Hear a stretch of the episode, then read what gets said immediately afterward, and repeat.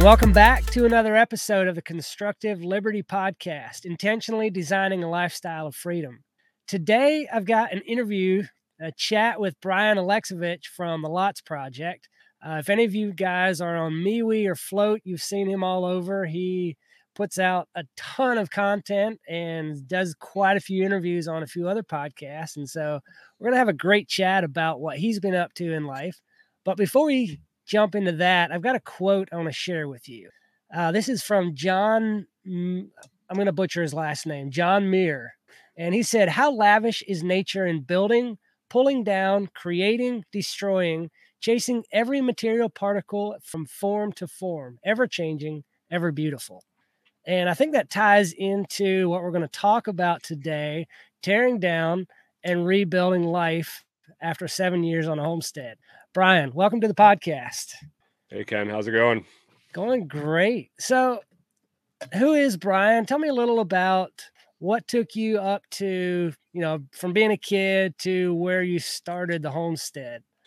Oh man, um, that was a kind of a crazy ride. I mean, well, it's always crazy ride. So I'm 44, so uh, kind of normal, typical little town growing up. Um, town had like 7,000 people in it, you know, high school athlete, whatever.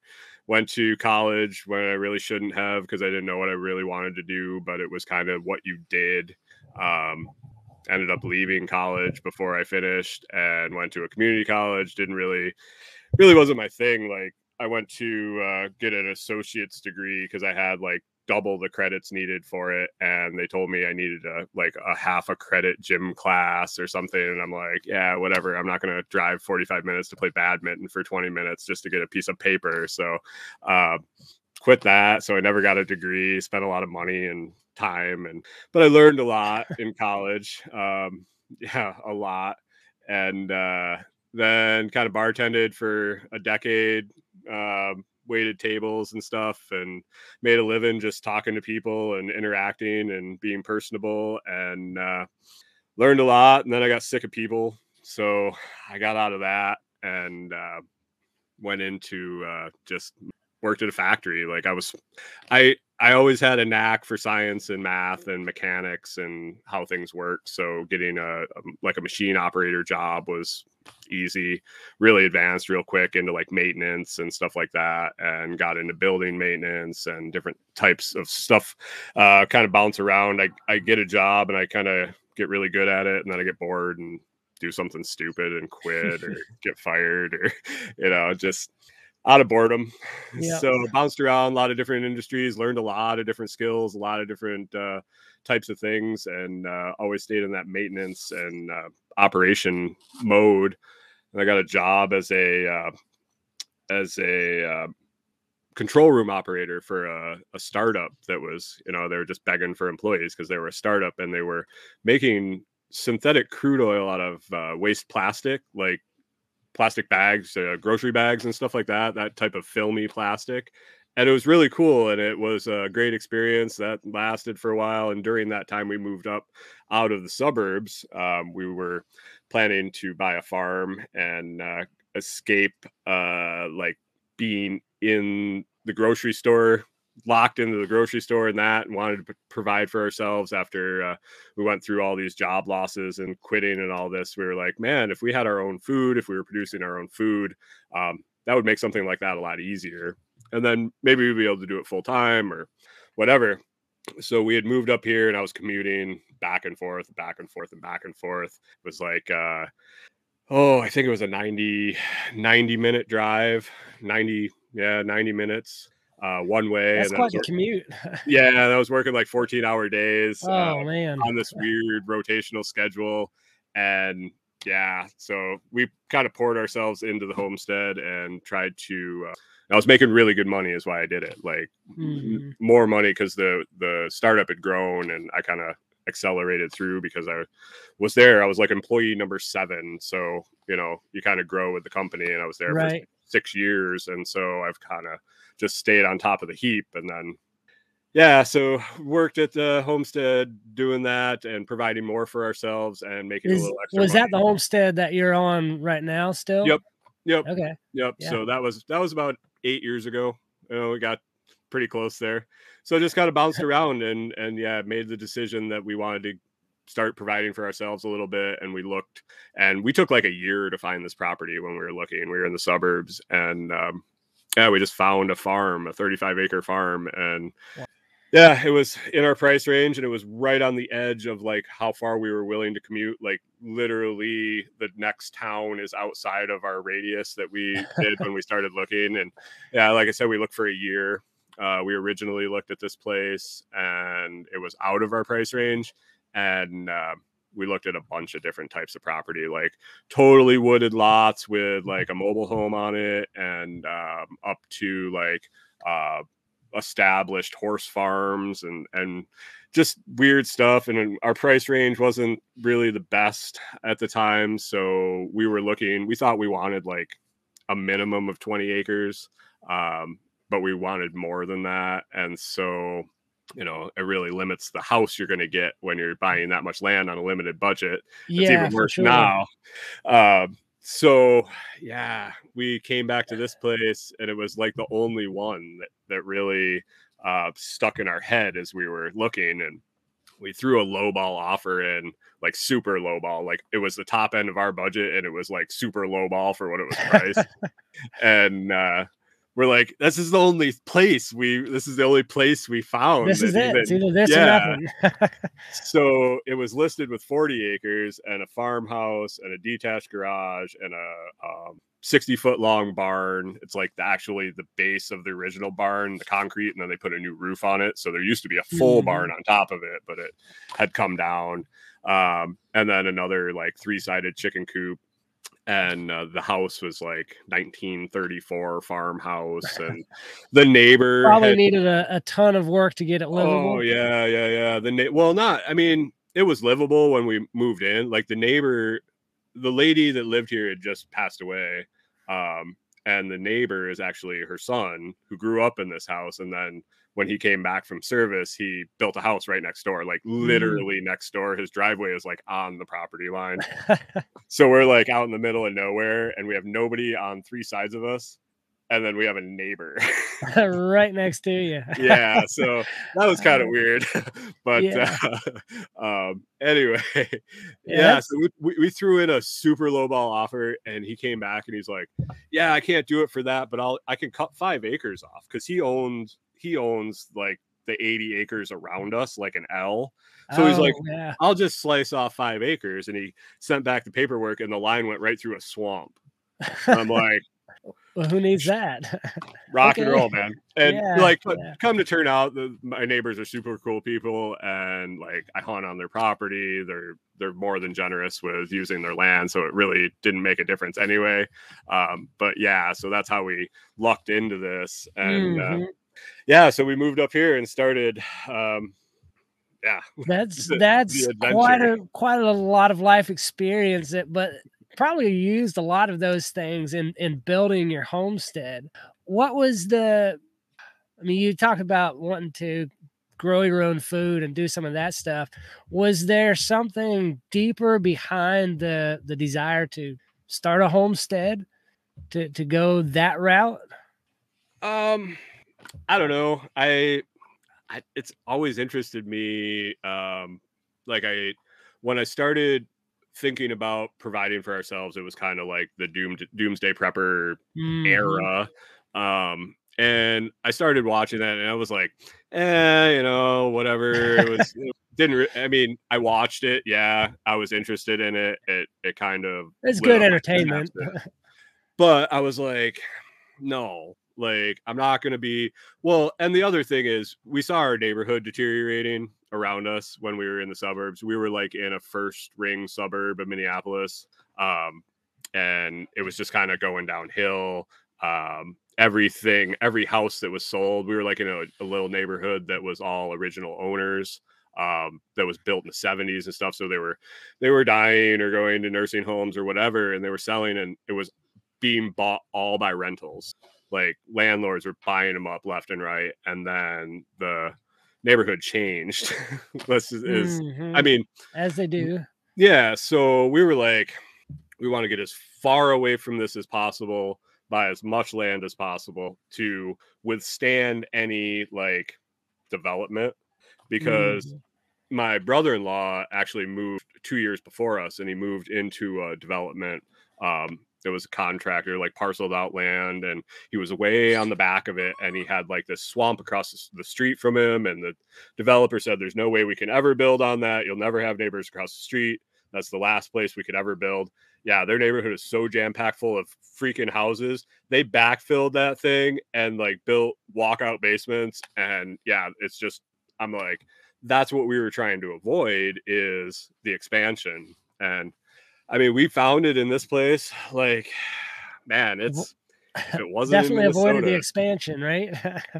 well, yeah, and like it's perfect. Like we have swamp all around the back of us, and then um yeah there's no way anybody could ever build we're in a like a watershed from one of the mm. biggest lakes in minnesota and it's in a runoff to a river so it's like we are the last property on yeah. the buildable land and yeah it's if we could only move the property, um, I mean, when, that would be awesome. When so, what what kind of things did y'all end up doing on your homestead? I know in your podcast you've you've talked had quite a few episodes about monetizing different things that you've done on the homestead, and with 35 acres, I mean, you can do almost anything with that. What talk about some of the things that you did to growing food, and then even you know monetizing some of the stuff you did.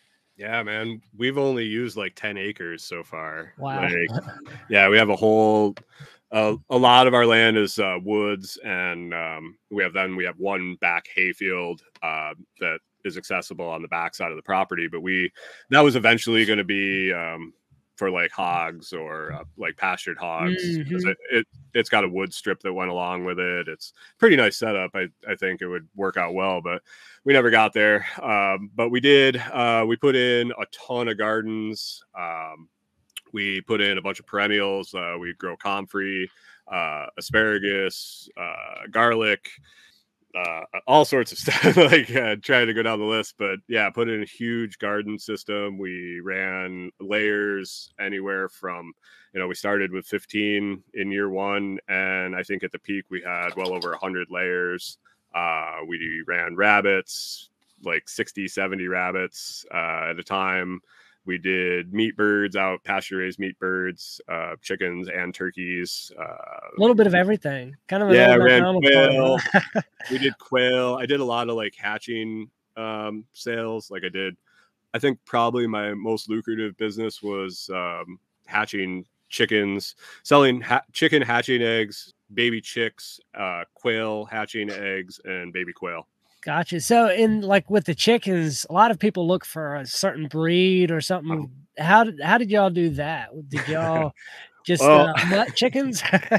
well, we we started with a mixed flock. Um, we bought a, a, rainbow pack from like Myers Hatchery or someplace. It was just like a there was a list of different types of chickens, and they sent you like you're gonna get 15 chickens, and it's gonna be a mix of these. Like you're gonna get two of some and three of some, but you know it'll be out of this, and they just randomly throw you whatever. Mm-hmm. And so we did that, and we started evaluating which ones we liked and which ones we didn't. Um, we tried a little experiment with Delaware chickens as a meat bird. Uh, didn't work out really well, um, but uh, got some experience doing like um, pure, like one breed, um, purebred eggs and stuff like that because we were going to hatch our own meat birds. Uh, but we evaluated which birds we liked, like visually and um, temperament and how they did in the winter and all stuff like that. And then we decided on a couple cool ones, and then we just kind of ordered those. Uh, this was over like two years, and then we just decided we we liked Welsummers and we liked um, that one. Yeah, and then um, uh, speckled Sussex. Okay. And then uh, black copper Marans. Uh, there was a local lady that um, sold uh, NPIP or whatever whatever the chicken egg certification. I don't do certification, oh, gotcha. so yeah. like I don't know what it's called. Poultry people. Um, she was certified by them to have like pure eggs and or healthy eggs or whatever. So I hatched a bunch of those. So we had the three, and we just kept them separate. And um, yeah, so we would take the eggs, uh, keep them separate, and list them as hatching eggs, and usually try to sell them before they were actually had or laid. Uh, but up to a week, they were fairly fertile. Like it would really dip off after seven days. So at seven days, we would take the eggs we didn't sell for hatching eggs at a very high premium, like 25 bucks a dozen, um, and then sell them as eating eggs. And since yeah. we since we fed our hens um, transitional organic soy free corn free feed we got a premium for the eggs um, eating eggs and then yeah we rarely got to eat eggs of our own like we'd have to steal them from our customers we're like oh yeah uh, i dropped a dozen and i can only get you four dozen not five dozen sorry like i was yeah hungry isn't it crazy how you you talk about the hatching eggs versus the eating eggs just just a little name change in there and uh-huh. you can people will pay double or triple what they would. Oh yeah, like the black copper Marans eggs are they were fantastic, but they were like chocolate in the middle of summer. They were like a chocolate egg. They hmm. they get darker over the season and then get oh, lighter gotcha. off into winter. And like in the peak of their their richness, they were yeah, it would look like a chocolate egg. And wow, that's interesting. Yeah, so people want to people want to hatch them and people want to raise them, so they're gonna pay a shitload for like good eggs. Like if you yeah, for sure. Picture of like because the different lines and the different uh, quality birds would have darker eggs. Like there was a difference in the the lines. So if you found one that had really dark eggs, you'd probably pay a premium for mm. those hatching eggs. Yeah, wow, that's interesting. So yeah, what... it was a whole new world to me, man. I was like selling, trying to sling uh, eating eggs for freaking like two years, and I'm like, this is stupid. There's got to be a better way. And I'm like, yeah, it really came to me. Sell for hatching. well, it came to me. I was like flipping through the um, poultry catalog, and I'm looking, and I had this really nice cabinet incubator because I was going to start incubating chicks or uh, mm-hmm. incubating uh, quail. And so I'm looking through the thing, and I'm like, God, hatching eggs are expensive. And I'm like, light bulb. I could sell them. yeah, like, exactly. What do you need? What do you need? And then like I started looking into the NPIP and all that crap, and it's all voluntary, uh, mm-hmm. uh, technically. Uh, and I was just like, whatever. I'll just tell people that I'm not certified. Like these birds were hatched here, raised here, never left here. They don't have any diseases. I practice biosecurity. Like take it for what you want. I'm not gonna pay somebody to tell me I'm doing a good job. like I've yeah, went down that sure. road. Like I played the game with our rabbits. Um, we had to get our rabbits processed uh, at a USDA inspected facility or equal to facility to sell it, uh, to deliver it, or sell it at a farmer's market. And so I paid all this freaking money to the processor to process my rabbits. And so I didn't eat any of that product. I all everything that I ate, I processed myself. Mm, and, yeah, absolutely. And so like I didn't eat the ones that I paid all this money to be able to sell. And so whatever, I'm selling them here and there, like not doing a whole lot of them. And some got put in the freezer and got a little too old to sell. And I was like, oh, mm. well, I'll eat these, whatever. So I pop it open, and there were freaking rabbit turds inside the package, and I'm like, "Oh no!" I'm like, "So I paid all this money to be state certified so I could sell this thing. I will guarantee you there were no rabbit turds in any package that right? I the ones that I sell. Like I will uh, guarantee you that. Wow. much more sanitary than like I showed up to the place. I had I had a round of chickens done there and a round of rabbits done there. I showed up to the place. I was like, like my place is fucking cleaner than this. Oh, sorry. Yeah. I didn't mean to. Uh, I don't want to. Oh, ruin it. I I don't have a filter. Like I've been in industry way too long and behind the bar way too long. I was just like, if oh yeah. so um, we'll talk about uh, moving on from the homestead in a bit. But I'm curious, what what was your favorite part? You y'all did a ton of different animals there and some of that stuff. What was your favorite animals to work with? Oh man, they're all so fun. Um, I'll probably do them all again um, on a smaller scale. Like the direction we're headed, we want to just end up being. We just want to. We don't want to have to sell a bunch of shit to to survive. Like we just want to provide for ourselves and have a, a low standard of not low standard of living, low cost of living. Um, I think my favorite, man, turkeys. Uh, turkeys, yeah. I've never done turkeys. Tur- well. When I was a kid, we had turkeys, but it's been a while since I've messed with them too. Yeah, I mean, I really liked them all. I really enjoyed like I like taking care of our animals. That was my deal. Like the gardening, I could take her to leave it. We were actually transitioning more to all perennials and um, like cash crop perennials, like comfrey and um, uh, berry bushes and stuff like that. Mm-hmm. We were getting out of the market garden. Uh, just wasn't worth it for us. We didn't. We don't have the customer base here to do it part time. Like it's if you're gonna grow vegetables, sell you like drive to sell them. Like I'm pretty rural. Like my township has a couple hundred people, I think, and um, the town itself, that's like five miles away, has mm. 800 people. So, like, yeah, you're pretty you're a little ways out. Yeah, so it made it made everything different difficult. Like, I love this property, and it was like the property, but it was it was a really hard property to market product from. Either yeah. paying the extra so when I had to get stuff processed, I had to drive 90 miles to do it. Oof. And then so that's four trips because I got to drop shit off, drive home, and then pick it up and drive home. Mm-hmm. And I have to pay extra to do that. And then I have to deliver the product 60, 70, 80 miles in the other direction to customers in the cities. Um, yeah. That's so a lot it was driving. It was tough. yeah. Or or you did it cheaper on farm but then you had to convince people to drive 60 70 80 miles to come to your farm which is doable. We had plenty of that just not i mean it wasn't enough to make it worth it really i guess. Right yeah.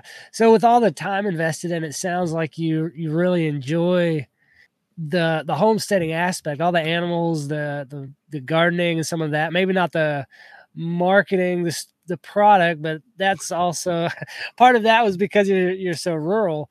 Why why quit after seven years invested? It's cold, man. it's it is Minnesota. yeah, it's uh I mean that was the main driver. Um like we want to like I said, we want to go smaller when we eventually find someplace if we ever stop traveling, but um we um, where was I going to go? We are going to go smaller with it. Um, but we want to do it for ourselves. And if we're going to be able to do that, we need to be able to do it for more than like four months. Like our summers here were just ridiculous because we were so busy trying to do a year's worth of stuff between like May. Like our last average frost date is May 20th. So that's you can't that's summertime. Right. That's what I'm saying. So May 20th, and then our first frost date is, is like in October. Mm. So you have to do all your shit between then. Like I had turkeys out in the field. So, you know, Thanksgiving, you're raising pasture raised turkeys and people are paying like 100 $120 for these turkeys. You don't want to slaughter it in September. Right. You want to slaughter it in like the week before they need it for Thanksgiving, so they never have to freeze it, or maybe yeah. even that week. Like there were plans like the next year. That was another story. We had all our turkey order canceled. Like they oh, just called no. us the day before and said, "Oh, we're not sending you any turkeys." that I all had pre-sold in wow. like oh, in like man. July. I had wow. them all pre-sold in July for November. It was like locked, money's done. I picked up the food brought the food home and the next day they called me and they said we're not sending you any turkeys. It was custom made organic corn no corn no soy turkey feed uh, like high protein for oh, pullets wow. 800 pounds of this shit and i can't return it. I can't return it. That's like, brutal. and the the hatchery is just like yeah we don't have we had a bad hatch. I was like yeah i bet all your big customers are getting their turkeys I only ordered. I only just, just ordered, take a couple from each of each of those, and they'll they'll never miss them.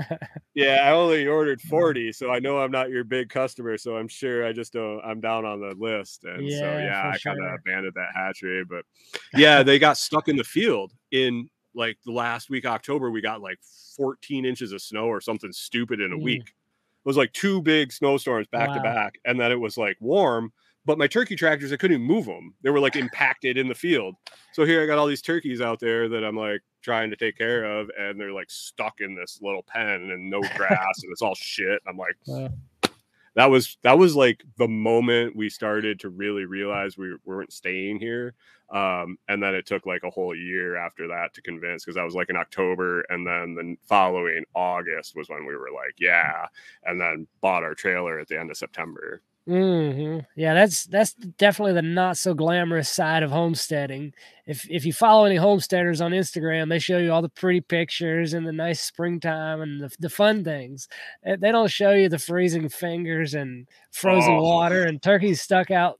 Seems like ten miles from home when it's that cold. oh yeah, oh for sure, and yeah, and then the winter and it's just dark and Brutal. cold and now for the last um so last four years, I've been working as a service tech for uh, for working on gas pumps. So I'm outside all summer, all winter.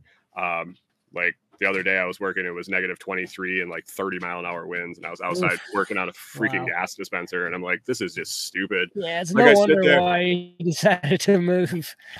I sit there and I actually like sometimes I just go, man, what life decisions really got me to this point in my life that I'm sitting out here in negative 20? I just like stop and I can't even fathom why I'm doing it. yeah. The good the good thing is you can always go back and change. I mean, you can't go back and change, but you can change from here forward. Oh, and that's what you guys decided to do. So after you made the decision to leave Minnesota, what what kind of things opened up for y'all? What did that enable for y'all to to do? Oh, start like just imagining what we wanted to do. Um, because we were starting again, like we we were like, we want to go so we we knew we wanted to go somewhere a little warmer. Um, we kind of looked at the map. I grew up in Western New York and we were like kind of borderline five, six. Um, that was okay. I really didn't want to deal with all the snow again. So I was thinking mm-hmm. more like mm-hmm. six, seven. And uh, so we started looking at the map and we're like, oh, the mountains of Idaho. And I'm like, all right, yeah, whatever. So we started wanting to do like alternative living, um, like a yurt. We started looking into a lot of yurts. We like, um, we're kind of not conformists. Um, we kind of do walk to the beat of our own drum. I mean, my wife shaves her head. I mean, just like different.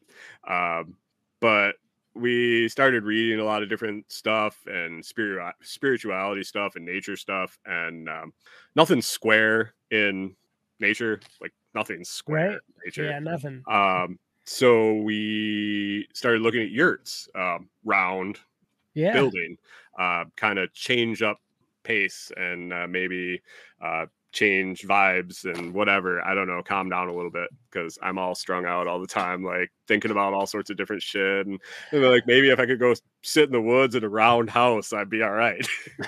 but uh, so that was our plan, man. We are gonna take off. We are gonna live outside the system. We are gonna, you know, that's how where the name came from. Uh, yeah, uh, the last so. Gonna, okay, yeah, that makes sense. we're gonna go buy some raw land in Idaho and put a yurt on it and start again and use all the skills and knowledge we learned here to just do it again in a different place. And we're like, oh yeah, great idea. Like told our families, yep, we're outie, started looking at properties and all this. And we're like, yeah, what are we gonna do when we buy this property? We don't, it's not like we get there and this yurt's gonna be there and it's gonna be like we can't do like just go there and go, oh. Yeah.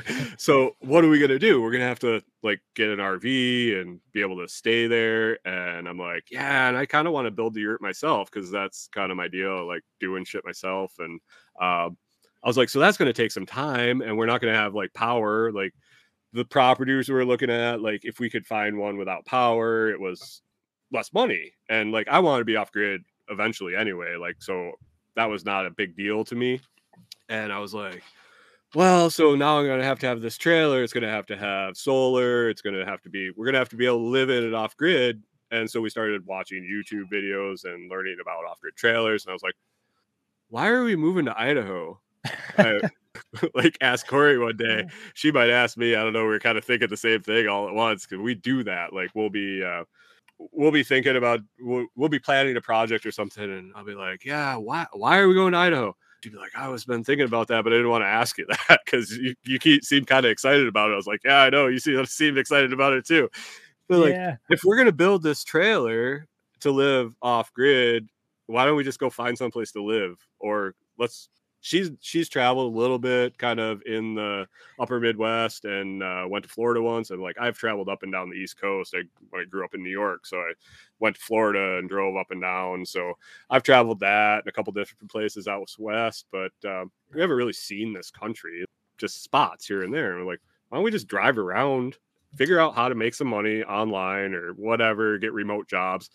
This was before covid so that was like a long shot remote jobs mm-hmm. and uh, you know just find some place look at properties maybe buy one here and there maybe five acres here five acres there and just figure it out and because uh, we don't want to do the big parcel anymore like we want to find the right smaller parcel in the right position to have the smaller because if we're going to go smaller we're not going to need the land because we didn't even need it here for yeah. what we did yeah. Um, yeah so maybe pick up five acres here or 10 acres there or whatever and then we'll find a spot we'll figure it out and so that kind of changed directions so that's where we're going now so yeah and so we started looking for trailers and yeah away we went so in the trailer do you have it now or you're still looking okay yeah and you're building that to be completely off grid it already is, is. Is the plan just to to travel until you find a part of the country you like and plop down? Yeah.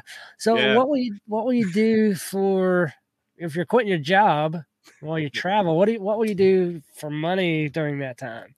Well, I mean, uh, it, it takes some of that to live. oh yeah, yeah, um, yeah. We're still working on that. Um, but uh, my wife's been working remote for six years, six years, I think, seven years, six years, part remote for at least six years, uh, fully remote since, uh, since before COVID.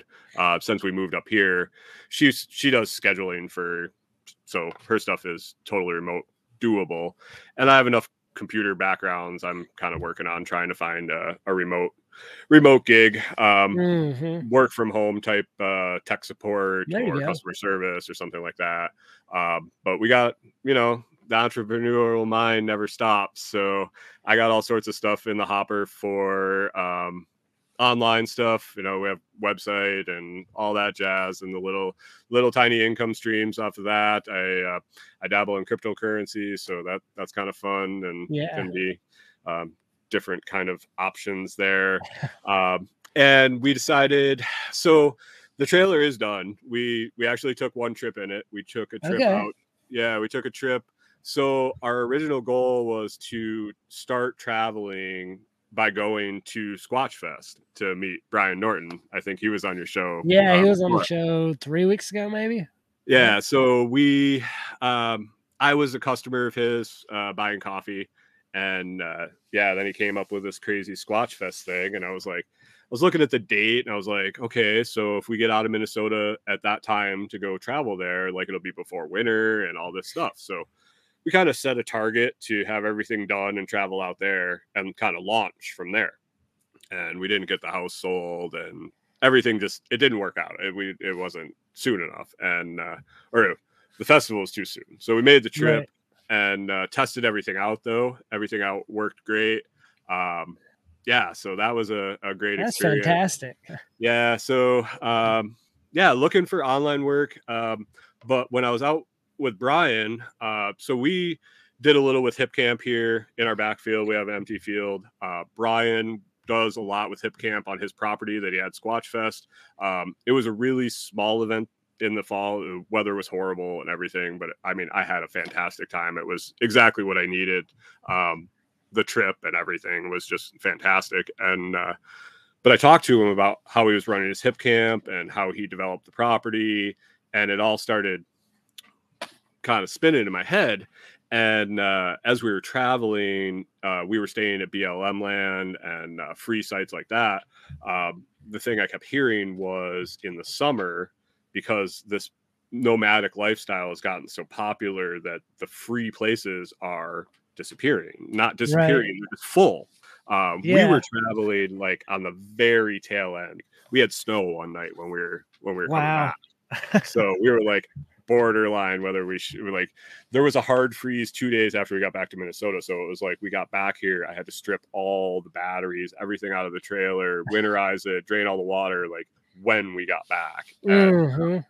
so yeah so i was talking to him about his property and how he manages all that and the, the work he's done and i was like i could do this for people i could do this for people um i have experience with it like since then has been like a huge deep dive into like the mechanics of doing the listings and the marketing of the sites and stuff like that like the development of the sites is second nature to me after working on the homestead and actually doing that so Right.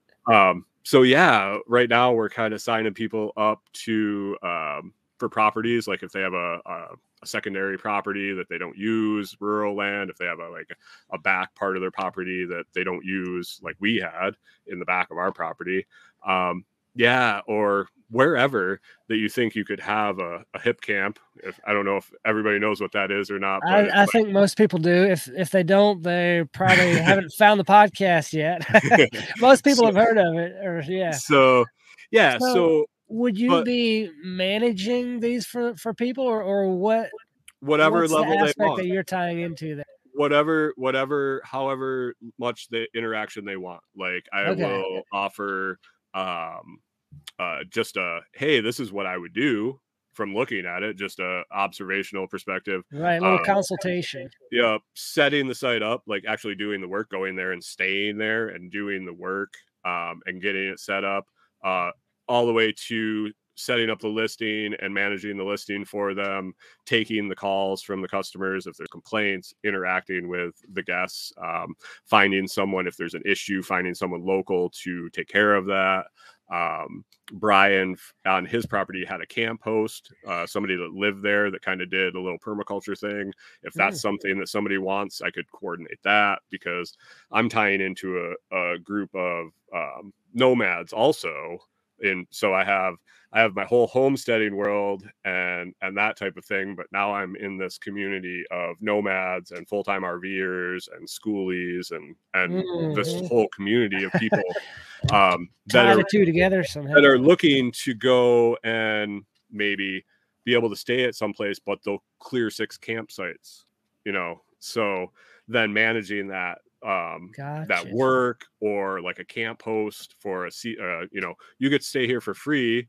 Um just watch the place. You know, it depends Mhm. on what the landowner wants. If if they want that security, if they don't really give a shit, they just want somebody to swing through every three months. And then I find some kid in town and pay him, you know, to go out and do that. And I, we just split the listing like long term. Like they just get a check if that's if they want me to run it. Like I'd handle all the payments and just send them a check at the end of the month for their cut. There you go.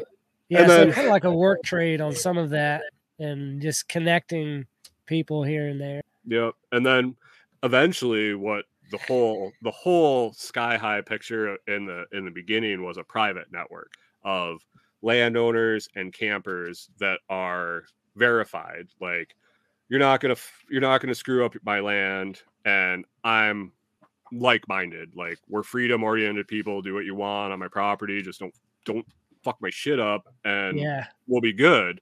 Um, and then a group of campers that are vouched for and that are zero impact or low impact campers that are like, because I'm self contained, like I have a composting toilet, I don't have any black water, um, I have solar, I don't need any electrical hookups. Like we went out to Brian's and back, so it was a 13 day trip. And we ran our generator for 20 minutes. And Wow. the whole time we were at Squatch Fest, from the Thursday we pulled in till this the Monday morning we pulled out, it rained. Like it rained a lot. So my solar wasn't doing jack shit. Like I had 200 and I think 230 amp hours of lithium batteries, so I can draw that way down. And then I got like uh, 1350 watts of solar to, for recharging it. And we don't use any power. Like we don't have it. We don't own a TV. The first thing we took out of our trailer was the microwave because we haven't owned mm-hmm. a microwave for like nine years. Like I haven't owned a TV for well over two years. Like I have a laptop, she's got a tablet, and we got two cell phones. What yeah, and if, if you run most of the appliances off propane, then I mean that that takes away a Yep. lot of what typically draws those down. Yeah. So, I mean, I'm I'm pretty low impact when I go with someplace. Like I might actually improve your land because I might take my human manure and you know fertilize your trees or something. Yep. So, yeah, finding a network of people like that that are trusted and that um, you know, and then also be able to provide that land for maybe um, workshops. If somebody needs wants to hold an event, they can rent that land and provide like you can provide event coordin- coordinators and and whatnot. And then and then the other side of that business is uh, I'm looking for homesteaders that want a consultation or need some help on the farm. Like I'm I'm not above being a hired hand or just yeah. a help for the weekend, or you need eyes on a project that you can't figure out. You just want help. I mean, I've kind of designed a whole bunch of crap here, um, and the I've done more research than I've used. Like right, I've done yeah. more that I haven't used than what I have used. So I got a lot going on um, that I could help you out with, um, or maybe you just want to want to swing in, stay, and say hi, and just there you go. You know, throw us a meal or something, and be on the podcast, or you know, whatever, like whatever. Well, if, if you swing through Kentucky on your tour, you know, you got a place here you can you can pull in.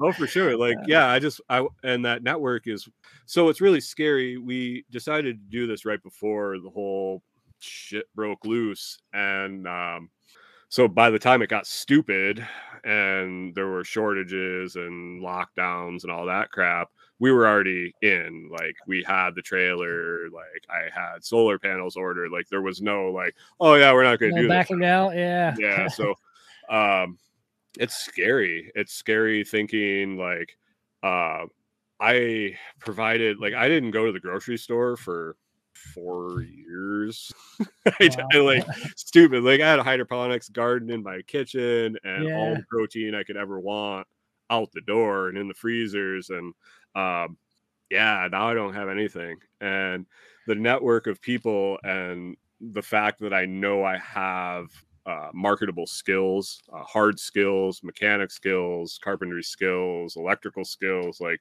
all this stuff that I've developed here, plus the consultation and the knowledge of all the stuff that isn't physically doing, and the community that I'm tied into that I can market that to can help me get by. Like I'm not looking to thrive. Like if shit falls apart, I'm looking to get by and like our community so so great for that so yeah i can provide value and i know other people can provide resources yeah and i can i can see how homesteaders and and even people who have the the back lot that they're not using and don't know how to use there's a a lot of value there that that it sounds like you can and and are going to provide i I can imagine when people hear about it, they're going to be all over it.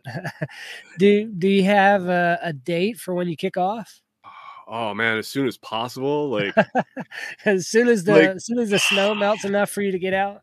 yeah, pretty much. Like it's all. Like, I got a steady job right now that like I hate looking for jobs. Like as much as I got bored and quit or got fired, like I hate looking for jobs. It's the worst thing in the world for me because like I was on the hiring team at that startup. So I know all the uh. HR canned questions and all the bullshit. And it just it drives me up the wall. Like I could get hired at your job. I just don't want to go through the process to do it. Yeah. Um, so I've been lazy and uh, well, not lazy. I mean, I put out six podcasts a week, so I guess I'm not lazy. Like I haven't fit in that shit that I hate looking for a job.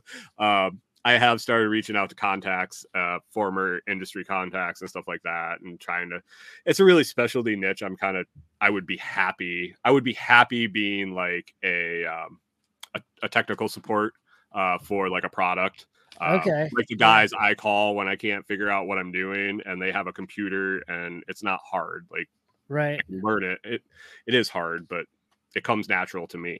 Um, and so that those positions are usually hired within like technicians usually get hired to do that stuff because they have the experience to do it. Like i feel that i could learn it quick enough to be of value to them but mm-hmm. yeah it's just like it's not normally the entrance ramp that you're going to get to that yeah. job. So i'm reaching out to some contacts seeing what i can do maybe find something. If i gotta take some bullshit job for whatever until something kicks off. I I mean, I'm not above that. I've done that my oh, whole yeah. life.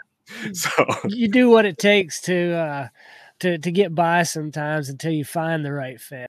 Yeah, so we'd really like to see, like I said, last frost dates May 20th. Um, I would love to hit Flote Fest. I mean, that would be fantastic. I, I've heard about that. What's the date on that one? uh, end of April. It's right after Ah. Nicole's. Uh, Actually, Like- I think I just saw she mentioned it's the same weekend. yeah, like Uh, yeah. So um, I would love to. tar- yeah, I would love to target that. Uh, I did out the math, and if I do like a couple bonus episodes of my podcast, I could literally do episode 100 live from Flote Fest. Oh, um, that'd be cool. Flote. Yeah. Uh, so I'm actually considering it. I'm still trying to warm the wife up to it. Um, if we can't pull the trailer down there, I would love to go down and help Brian run his coffee shop and kind of promote my what I got going on. Yeah. Um, if I can make a reasonable case to my wife and figure out how to pay for it, I'm sure I would be able to go. Um, Uh, but yeah, if we get a warm snap, like we get this weird weather where we'll get spring. We'll we have like uh I think Corey just did a video on our YouTube channel of our fence. So we got a four foot uh woven wire fence. I put in an acre's worth of fence um by hand. Yeah, it was what a project that was. It sucked.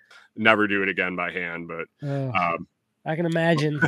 but uh yeah so she took a video it's a 48 inch 48 inch fence and the snowdrifts are over top of it like so yeah so we got 48 inches of snow in some places so but the driveway is cleared out and the trailers in the driveways so if we get a warm snap There you go. um, and i can put all the batteries and stuff in the in the thing with like a decent forecast and we have both found remote jobs yeah we're pulling that shit out um, especially if we both have remote job because then we can still service the mortgage and we don't have to try Right. to sell it in winter um, but yeah i don't know we're just we've kind of changed this uh, made this turn of just kind of going with it in our lives um, since we moved up here kind of shit happens so just mm-hmm. it Just go with it.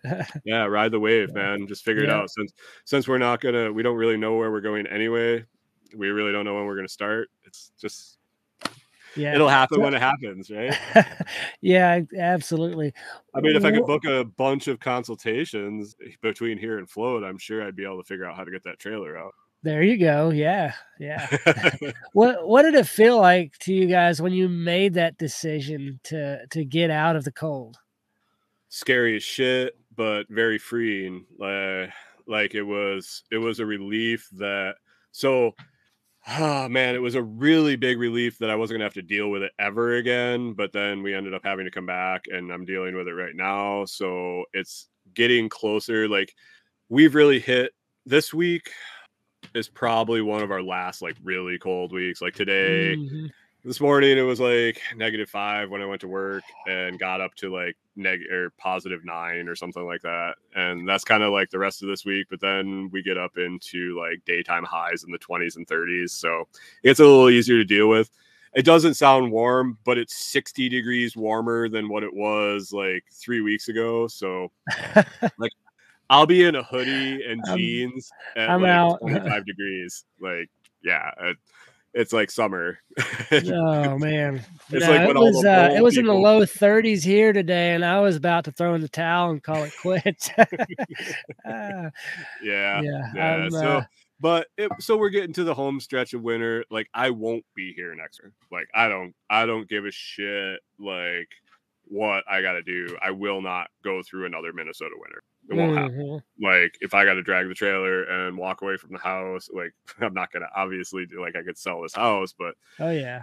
um yeah whatever i got to do to get out of here because this is this is stupid like like i said i sit sit at work sometimes and i just sit outside like i could go sit in my van i just like sit on the curb outside and the winds hit me in the face i'm just like what am i doing like my face is all ice and Yeah, not fun at all. No no What going back to the lots project a little bit, long term, like big picture, what is what does the future of it look like? Uh, as far as do you see it becoming like a Airbnb Vrbo type of thing down the road? Is what's your overarching goal there? oh man like high pie in the sky like if everything fell into place Oh, absolutely. That's that's that's what you shoot for with your goals.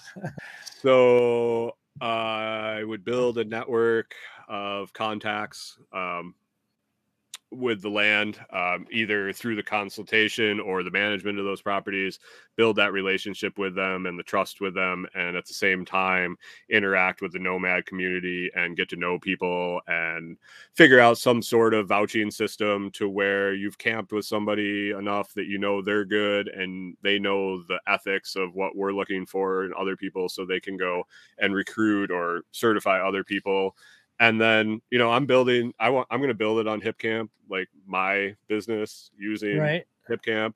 But eventually i'm hoping to have enough properties where i can just be like hey people that we all know we're all good from landowners to let's do this on our own in private outside the system. You know, maybe use crypto or um, you know as a private membership and uh, have some benefits in it for the landowners. Um, like we talked about i was on unloose the goose and kind of talked about the the pie in the sky right. uh, idea of this and you know like benefits for landowners where they have reciprocity for a bug out location or um, you know uh, different benefits for different members that do that throw pro- or do workshops or uh, throw festivals or whatever um, that you can hire them to do a uh, whatever. Um, yeah. Just uh, open agora between the nomadics and the landowners and the property that is currently just sitting fallow or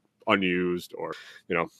Yeah, that that's definitely something that's needed because it seems like there's a community of people that have the land and often don't know what to do with half of it, and they talk amongst themselves and they're their own thing, trying to figure out what to do with it. And then you've got the community of nomads who are trying to figure out where to go. So that that's awesome if you if you reach that high pie in the sky thing there.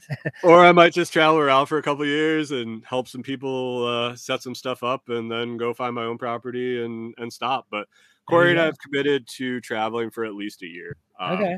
I know it's going to be more than that. Like on our trip, uh, out and back. I, it was it was fantastic, and we weren't even able to experience fully because we were only staying. The only oh, more than one night at the same place was at Squatch Fest. So um, as we're doing, uh, as we're taking off, even if we're not doing the consulting, if we're just doing, um, you know, part time work or whatever, uh, we would stay someplace for a couple weeks or you know, at least four or five days. Some places have limits. Like if we were on BLM land or whatever, there's like two week limits or 10 day limits, um, but more than one night. But even traveling and moving every day, um, it was fantastic. Like I, I, I, enjoyed it so much. I wrote on the whiteboard that's in my uh, bedroom in there, and it was just like, remember what this feels like.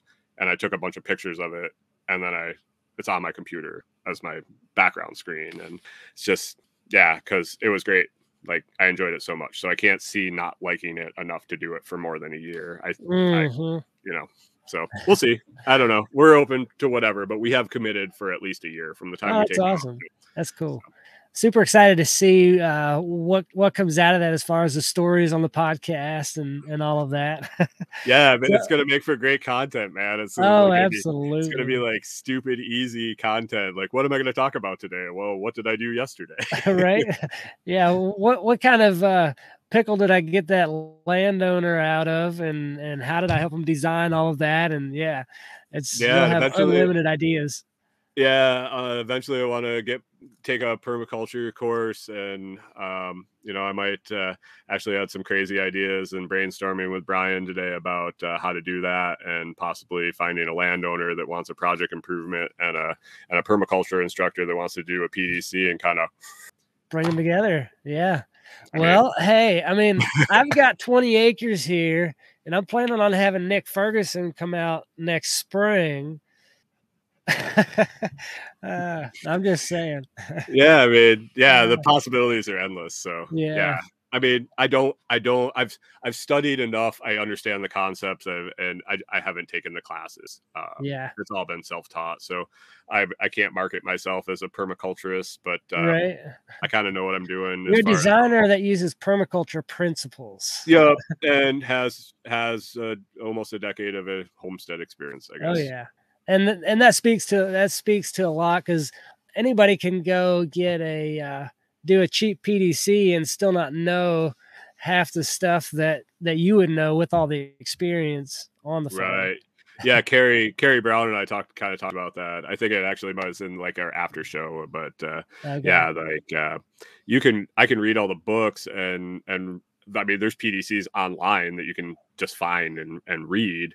Right. Um, like what I don't have the hands on. Like I'm pretty sure I, I just had 10 years of it. yeah, exactly. Exactly. Not so I'm gonna I... have a bunch of your links that you that you sent me. I'll drop those in the show notes. Tell us about your favorite recent podcast that you did that we can send the guys to listen to. Ooh. Oh, favorite one? Oh, well, the one you had oh, the most fun recording. You talking like day of, like of uh, your own podcast of the yes. daily my daily or my interview because I I think uh Amy's interview is is pretty good. Okay, yeah. Um, All right, I'll definitely drop that one in the show notes too and send folks there to listen to that. Anything else you want to leave with us, or a piece of advice or wisdom or something that you want to give the good folks of constructive liberty before we go?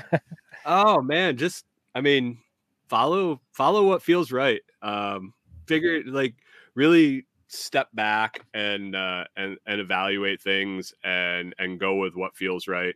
Um, I've really started to follow nature and watch nature a lot in the last seven years, eight years up here. Um, even before that, with hunting, I, would noticed it a little bit, but really working with the land. And um, I've noticed that everything in nature knows what to do. Like they the geese know when to fly south the geese know when to fly north the you know the chickens know how to hatch baby chicks and um, so nature knows it, it it it just knows what's right.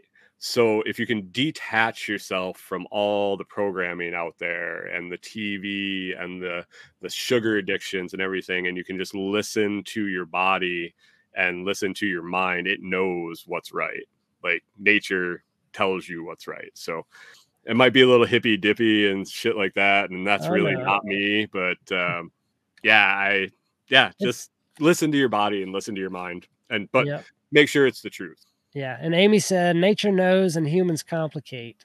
So true. We tend to overthink things, and and don't listen to the things that we should listen to. Yeah, Brian, sure. I've really enjoyed the chat. I uh, hope hope you'll come back on the podcast at some point. Anytime, um, anytime. Yeah, and I'm going to be on Brian's show here coming up in a couple of weeks. I'm not sure if we're doing that one live or if, or yep. if uh, are we doing that one live? Okay, awesome. I think that's yep. fifth. Yep, March fifth. I remember right. There we go. So March fifth, 11 a.m. there you go. Uh, guys, go check out that uh, interview that Brian did with Amy I'll drop that link in the show notes and check out all the other cool stuff he's doing. And if you've got a piece of property that you don't know what to do with, you know who to contact now. Yep. Thelotsproject.com. It's uh, pretty easy. And then uh, all the stuff you can find anything there and yep. all my links. So we'll have the links in the show notes. Brian, Perfect. I enjoyed chatting with you. All right, man. Have a good night. Yep. You too.